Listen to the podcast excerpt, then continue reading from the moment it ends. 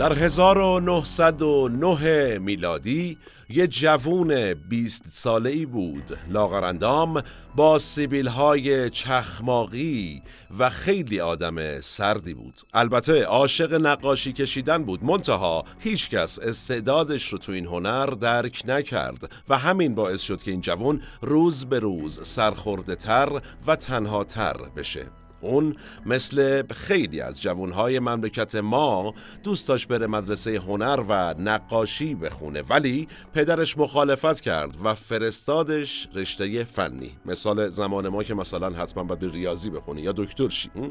همین اتفاق به منزوی شدن و گوشگیرتر شدنش کمک کرد. اگرچه این جوون این جوونی که راجع صحبت می‌کنیم به هیچ کدوم از آدمهای این دنیا اعتماد نداشت و گفته میشه حتی با شک و تردید و به سردی با ملت دست می‌داد.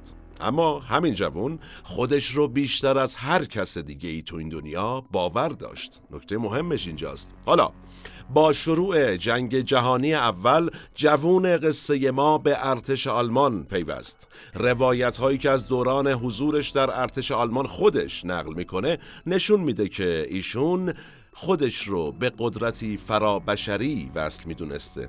عجایب. تعریف می‌کنه خودش. یک بار در سال 1918 تو سنگر بوده که ناگهان یه نوری رو تای سنگر می‌بینه و یه صدایی تو گوشش میگه که حرکت کن حرکت کن.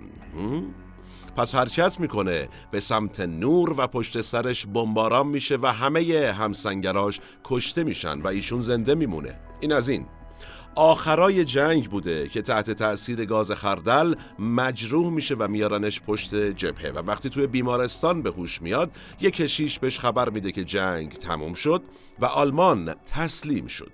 جوون قصه ما از فرط عصبانیت و ناراحتی بیناییشو از دست میده.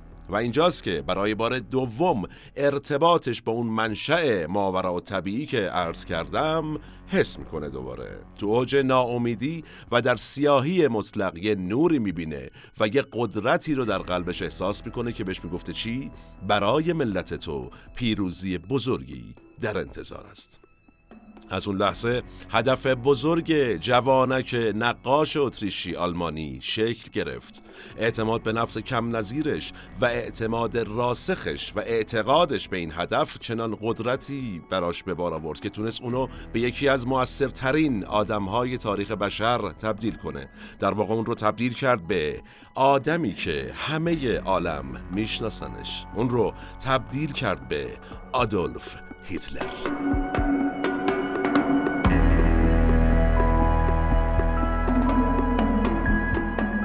سلام من احمد آشمی هستم و اینجا پادکست مورخ از پرونده تاریخ بشر صحبت می‌کنیم و این قسمت بهمن 1401 منتشر میشه. به اعتقاد اغلب مورخین تاریخ بیش از آن که علم باشه یک هنره هنر کنار هم گذاشتن شواهد. ما در پادکست مورخ هر بار یکی از پازل های تاریخ جهان رو کنار هم می‌ذاریم. منابع پادکست مورخ نوشته های آقای فیلیپ فرناندس آقای فورتا دو و سایت های مرجع تاریخ جهانه که تیم تحقیق و پژوهش مورخ بررسیشون می‌کنه و خلاصه مطالب رو به گوش شما میرسونه. البته ما در این قسمت به شکل ویژه به سراغ کتاب نبرد من نوشته آدولف هیتلر رفتیم و همینطور مستند چگونه می‌توان یک مستبد شد؟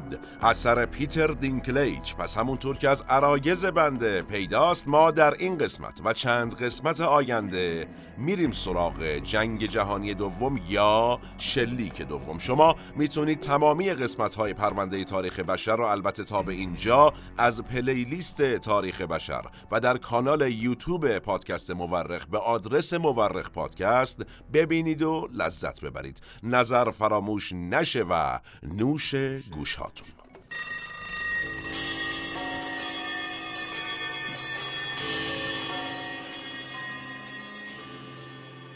خب ما در دو قسمت قبلی پادکست مورخ رفتیم سراغ چی؟ جنگ جهانی اول یا شلیک اول گفتیم که چطور کورکورانه شروع شد و چطور خونبار ادامه پیدا کرد تو این قسمت. و قسمت های بعدی میریم سراغ جنگ جهانی دوم اما مختص این قسمت میریم سراغ اروپای بعد از جنگ جهانی اول و وقوع جنگی خونبارتر از اون رو پیگیر میشیم یعنی جنگ جهانی دوم رو. همین اول بریم سراغ این سوال که این جنگ یعنی جنگ جهانی دوم چطور شروع شد.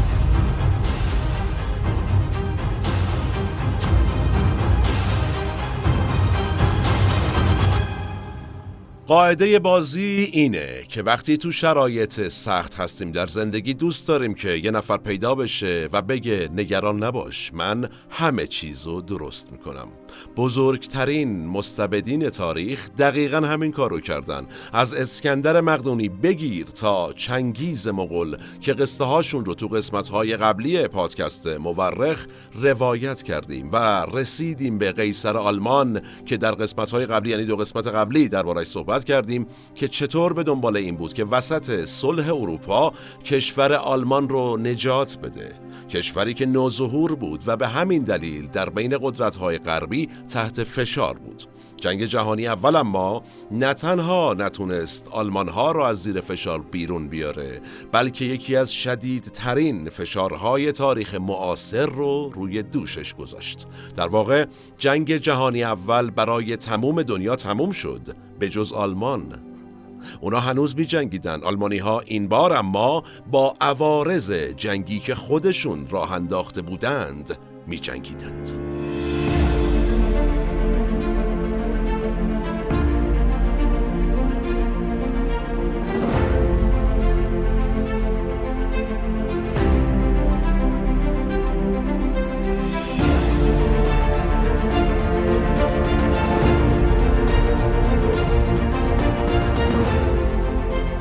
پایان جنگ جهانی اول با امضایی که دولت‌های پیروز جنگ یعنی انگلستان، آمریکا، ژاپن، فرانسه و ایتالیا از یک طرف و امپراتوری آلمان از طرف دیگه پای یک معاهده‌ای به نام ورسای گذاشتند رسما تموم شد. معاهده ورسای در 28 ژوئن 1919 امضا شد. تقریبا هشت ماه بعد از اینکه جنگ تموم شده بود و مشخص شده بود که آلمان توش شکست خورده. بند بند معاهده ورسای به ضرر آلمان بود به خصوص ماده 231 این پیمان یا معاهده که می‌گفت آلمان باید تمام مسئولیت خودش و هم پیمانان خودش رو در جنگ جهانی اول گردن بگیره و خسارت و ویرانی های به وجود اومده رو جبران کنه. این سخت بود. اسم این ماده هم گذاشته بودند. گناه جنگ. یعنی آلمانی که در دو قسمت قبلی گفتیم از حق جنگ و وظیفه جنگیدن حرف می‌زد و دم می‌زد حالا به گناه جنگ تن داده بود و باید تاوان جنگیدن رو پس می‌داد.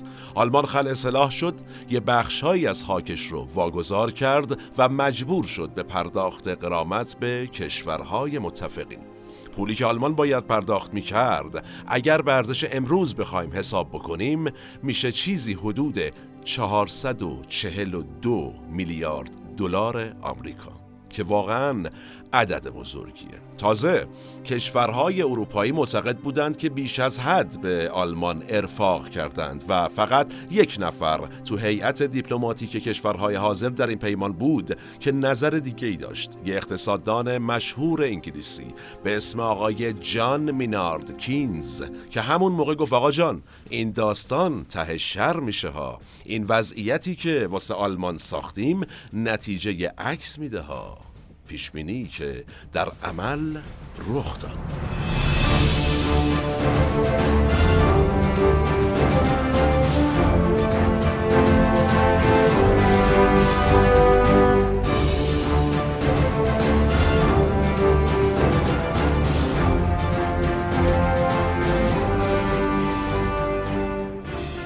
فقیر قحطی زده گرفتار تورمی وحشتناک و سرخورده و ناامید. اینها صفات جامعه آلمان بعد از جنگ جهانی اول بود. جامعه ای که بعد از شکست بزرگ برای ایستادن مجدد روی پاش نیاز به تغییر داشت.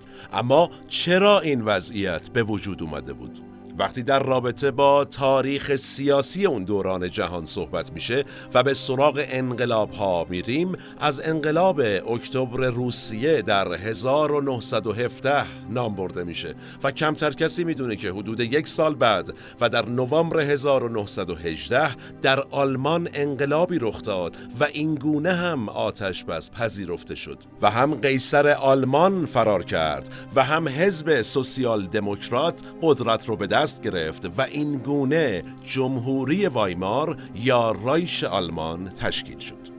الگوی این انقلاب همون انقلاب 1917 روسیه بود و آموزه های کارل مارکس و فردریش انگلز رهبران فکری مارکسیسم حالا در کشور خودشون پیاده شد. این دو نفر آلمانی بودن. البته سالها قبل آقای مارکس گفته بود که چی؟ باید اول در کشوری در اروپای غربی و ترجیحاً کشور خودش یعنی آلمان انقلاب سوسیالیستی شکل بگیره و بعد کم کم به سمت کشور پهناور روسیه بره.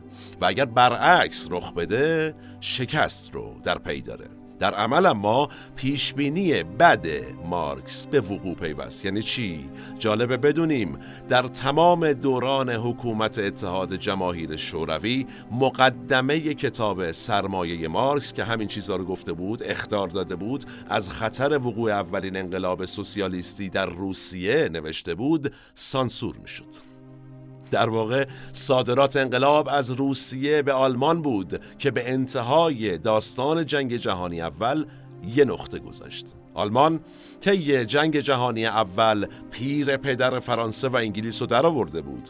یه سری از عراضی کشورهای اطرافش رو تصرف کرده بود و خودش نه تنها هیچ خاکی را از دست نداده بود بلکه تمام زیرساختهای صنعتی خفنش هم باقی مونده بود. اما در عوض فرانسه و انگلیس کلا تعطیل آسیب دیده بودن دچار مشکلات زیاد اقتصادی بودن و اوضاعشون خیلی خوب نبود.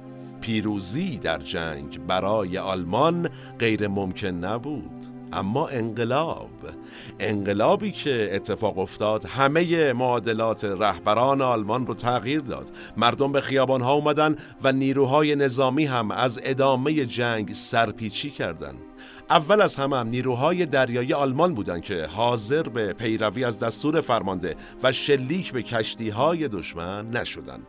وقتی انقلاب آلمان باعث شد نیروی نظامی این کشور از فرمان جنگ سرپیچی کنه عملا آلمان شکست خورد و ابتدا معاهده پاریس و بعد هم عهدنامه ورسای معروف منعقد شد جایی که کشورهای متفقین به ویژه انگلیس و فرانسه انتقامشون رو از آلمان گرفتن و تمام هزینه بازسازی کشورشون رو انداختن رو دوش آلمان. و اینطوری بود که اقتصاد آلمان فرو پاشید.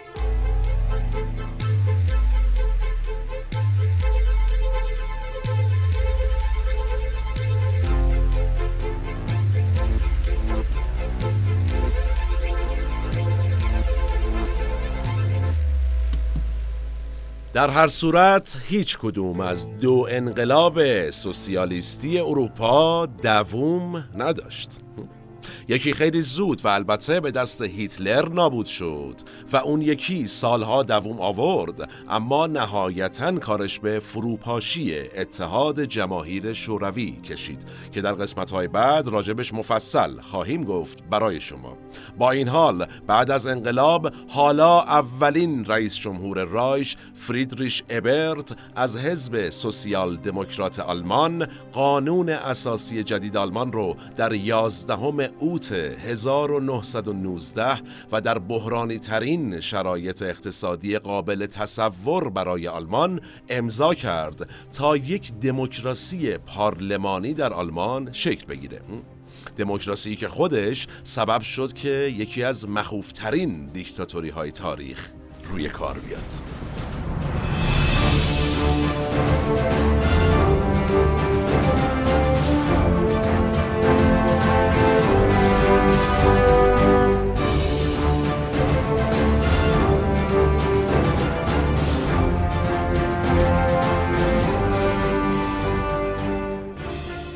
اما قبل از اینکه بریم سراغ ادامه داستان هیتلر و اروپا و برسیم به جنگ جهانی دوم و شلیک دوم بیایید یکم در رابطه با دو تا موضوع صحبت کنیم اولین موضوع رایش که به ساختار سیاسی کشور آلمان اطلاق می شد و دومی هم خود اسم و عنوان آلمان که ما ایرانی ها این کشور رو آلمان صدا می کنیم حالا رایش چیه؟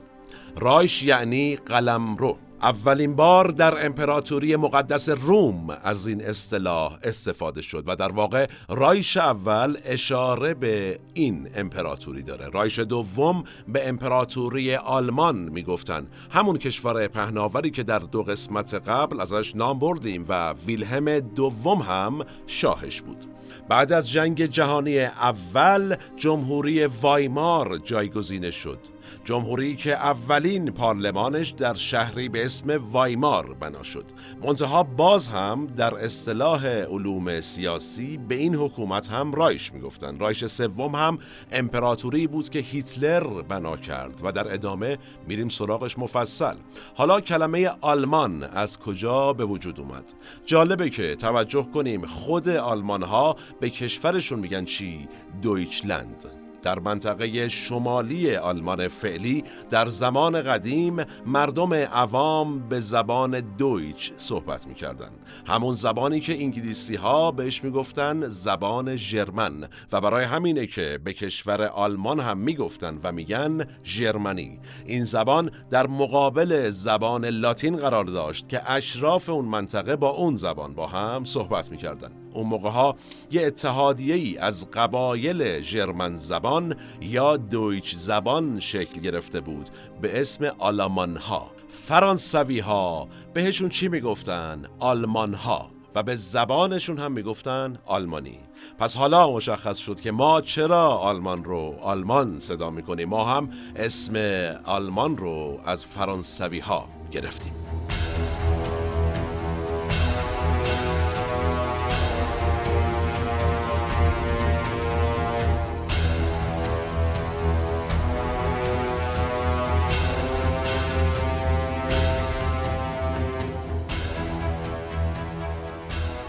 در این جای تاریخ و در این بزنگاه یعنی در سال 1919 میلادی هیتلر یه سرباز و هنرمند سابق بود البته تابعیت اتریشی خودش رو به خاطر حضور در ارتش آلمان از دست داده بود و هنوز هم تابعیت آلمان رو نگرفته بود و بیپول و خشمگین به انتقام از مسببان شکست آلمان در جنگ جهانی اول فکر می‌کرد کی؟ 1919 هیتلر به عنوان افسر اطلاعات ارتش جمهوری رایش شروع به کار می‌کنه. اولین مأموریتش چی بوده؟ تحت نظر گرفتن یک گروه سیاسی راستگرای یهودی ستیز کوچیک با اسم حزب کارگران آلمان. گروهی که افکارشون به اون چیزی که در سر هیتلر میچرخید نزدیک بود اتفاقاً. فرماندهان سرویس اطلاعاتی از هیتلر چه انتظاری داشتن؟ می‌گفتن آقا جان یه آبجو فروشی محل جمع شدن این اعضای گروهه. شما میری میشین یه گوشه ماستتو می‌خوری. از اون چیزی که اونجا داره اتفاق میفته و میگذره یادداشت برمیداری و برای ما میاری اینو می‌خواستن. هیتلر اما هیچ وقت فرمان بردار خوبی نبود.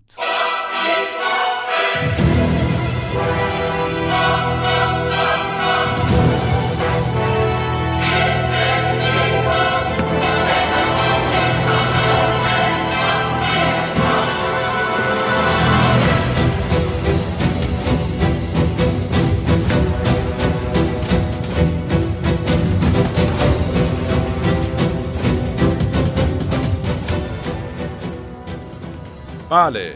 گفتیم هیتلر هیچ وقت فرمانبردار خوبی نبود. دستور گرفت وارد آبجو فروشی شد برای یک هدفی. اما سالها خشم و عصبانیت هیتلر بیرون ریخت. سخنرانی های هیتلر در این جمع و در اون آبجو فروشی شروع شد. اون مارکسیست ها و سرمایه گذاران والستریت که هر دو رو بخشی از دسیسه های یهودیان می‌دونست دلیل عقب موندن آلمان عنوان کرد. دلیل مخالفت هیتلر با یهودیان علاوه بر این تئوری توطعه قدرت اقتصادی اونها در آلمان هم بود. یعنی چی؟ یعنی اکثر کسب و کارهای بزرگ آلمان در دست یهودیان بود و هیتلر معتقد بود که با نابود کردنشون می‌تونه قدرت رو بگیره بده دست کارگران و توده مردم. و نکته دیگه چی بود؟ یهودیان صنعت پورنوگرافی در آلمان رو در دست داشتن. بعد از جنگ اول جهانی آلمان و به خصوص برلین تبدیل شده بود به یک مرکز توریستی ارزون برای چی؟ برای توریست های سایر کشورهای اروپایی به خصوص فرانسویان که بیان و با هزینه کم از تجارت سکس ارزون قیمت در این کشور استفاده کنند. حالا یهودیان این وسط چی کاره بودن؟ یهودیان تو این شرایط مجلات پورنوگرافی رو منتشر می‌کردن و اینطوری به ادامه کسب و کار سکس در آلمان کمک می‌کردند و این باعث شده بود که هیتلر و البته خیلی از شهروندان آلمان ازشون متنفر بشن ببینید ریشه های اختلاف. از کجا میاد؟ این قصه تجارت سکس در آلمان رو البته به یاد نگه دارید تا ببینیم هیتلر بعدا و در این شطرنج سیاسی که داره شکل میده کجا و چطور جبران می‌کنه.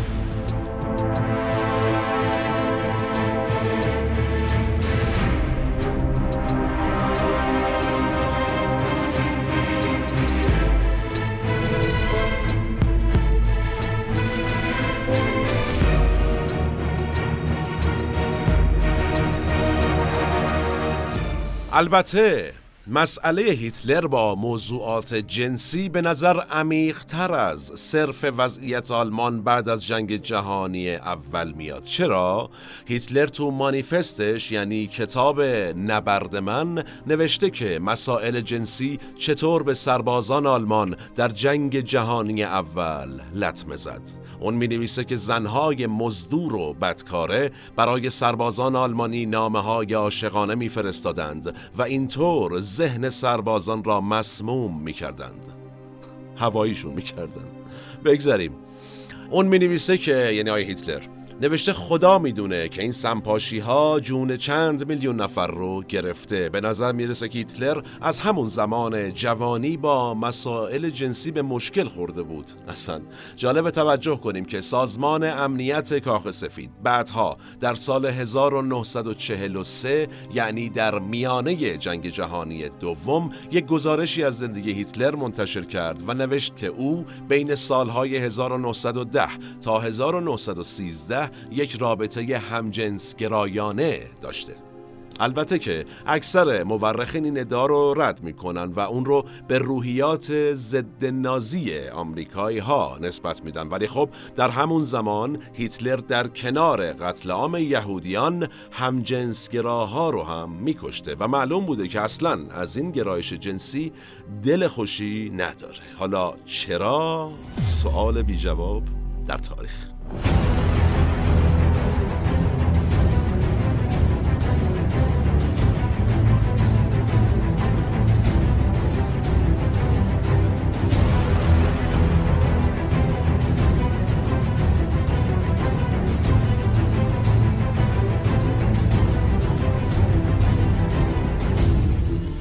حالا هیتلر مدتی بود که سیبیل چخماقیش رو با یک سیبیل مسواکی عوض کرده بود اون سیبیل معروف. چرا که سیبیل چخماقی اولا زیر ماسک شیمیایی جا نمی‌شد. البته که حفظ سیبیل مسواکی روی صورت هیتلر یک دلیل مهم داشت. اون زمان سیبیل مسواکی که بعدا به سیبیل هیتلری معروف شد مخصوص طبقه کارگر و فرودست بود و هیتلر می‌خواست با این تغییر ظاهر همدلیش با این طبقه رو نشون بده.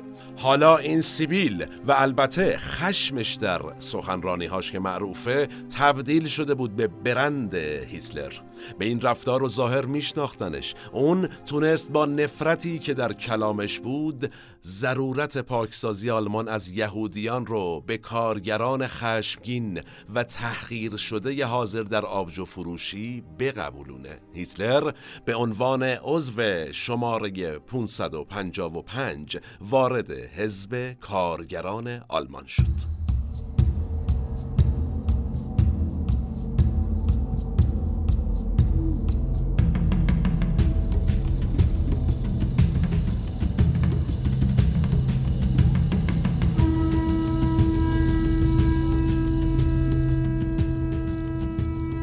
البته که هیتلر پنجاه و پنجمین نفری بود که عضو این گروه می‌شد. یعنی عضو حزب کارگران آلمان. ولی برای اینکه زایه بود اعلام کنن آقا ما فقط 55 تا عضو داریم گفتم مثلا هیتلر عضو 555 مین نفریه که وارد شده. آقای هیتلر از ارتش استعفا میده و به یک نیروی حزبی تمام وقت تبدیل میشه و پیشنهاد میده که اسم حزب هم به حزب ناسیونال سوسیالیست کارگران آلمان تغییر داده بشه. اسمی که مخففش میشه حزب نازی.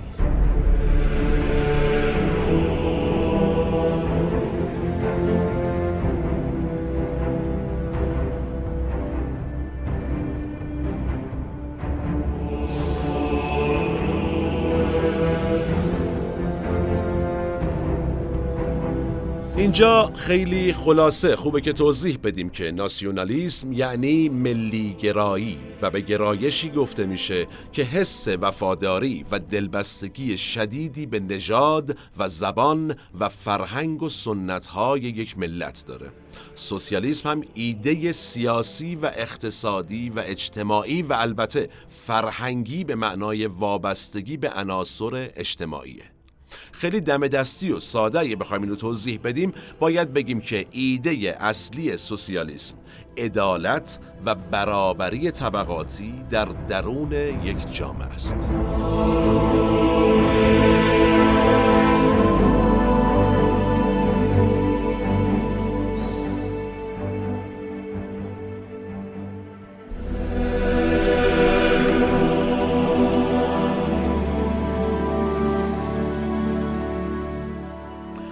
خب برگردیم به ادامه داستان. گفتیم که هیتلر چی بود؟ نقاش بود. روی هنری داشت. جالبه که بدونیم طراحی لوگوی حزب نازی هم با خود هیتلر بود. عجیبه. سواستیکا یا صلیب شکسته در یک دایره سفید وسط یک پرچم قرمز. البته صلیب شکسته تو این نشان هیچ ارتباطی به صلیب حضرت مسیح نداره.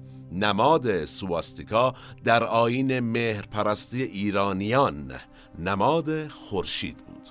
خیلی هامون می‌دونیم که هیتلر روی آریایی بودن خون و نژاد آلمان های اصیل اصلا یه گیر خاصی داشت و آریایی های ایرانی رو هم در پیوند با آلمان ها می‌دونست و می‌دونیم که نماد حزبش هم حالا دیگه می‌دونیم که یکی از نمادهای آریایی ایران باستانه. یعنی از یکی از نمادهای باستانی ایران چقدر مطالعه داشته این آدم؟ کمی که گذشت یه سری از اعضای حزب نازی می‌خواستن با حزب سوسیالیست آلمان متحد بشن و همین باعث شد که هیتلر شاکی بشه و بزنه زیر میز و استعفا کنه. اما اعضای ارشد حزب رفتن با سلام و سلوات و اصرار و التماس برش گردوندن. چرا؟ اونها قطعا نمی‌خواستن بزرگترین سخنور حزبشون رو از دست بدن. هیتلر تونسته بود از 1919 که وارد حزب شد تا این اینجایی که الان سال 1921 شده به اکثر شهرهای آلمان سفر کنه تورهای سخنرانی داشته باشه و کلی هوادار و عضو برای حزب نازی و البته خودش دست و پا کنه. هیتلر برای برگشتنش اما یه شرط گذاشت. گفت باید خودش بشه دبیر کل حزب و اعضای ارشد هم پذیرفتن. چاره ای نداشتن. هیتلر به عنوان عضو شماره 3680 دوباره به حزب برگشت. انتخابات درون حزبی برگزار شد و چی شد؟ هیتلر با نصاب آرای 533 به یک آنتون درکسلر رهبر وقت حزب نازی رو شکست داد. یعنی درکسلر فقط خودش به خودش رأی داده بود. و حالا هیتلر شد رهبر حزب نازی.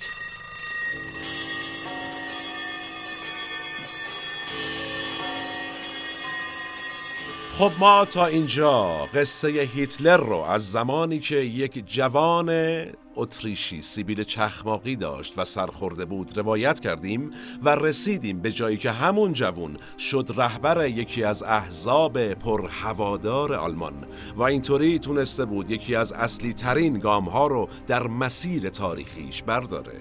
مسیری خونبار البته که در اون زمان البته هنوز هیچکس تصوری ازش نداشت.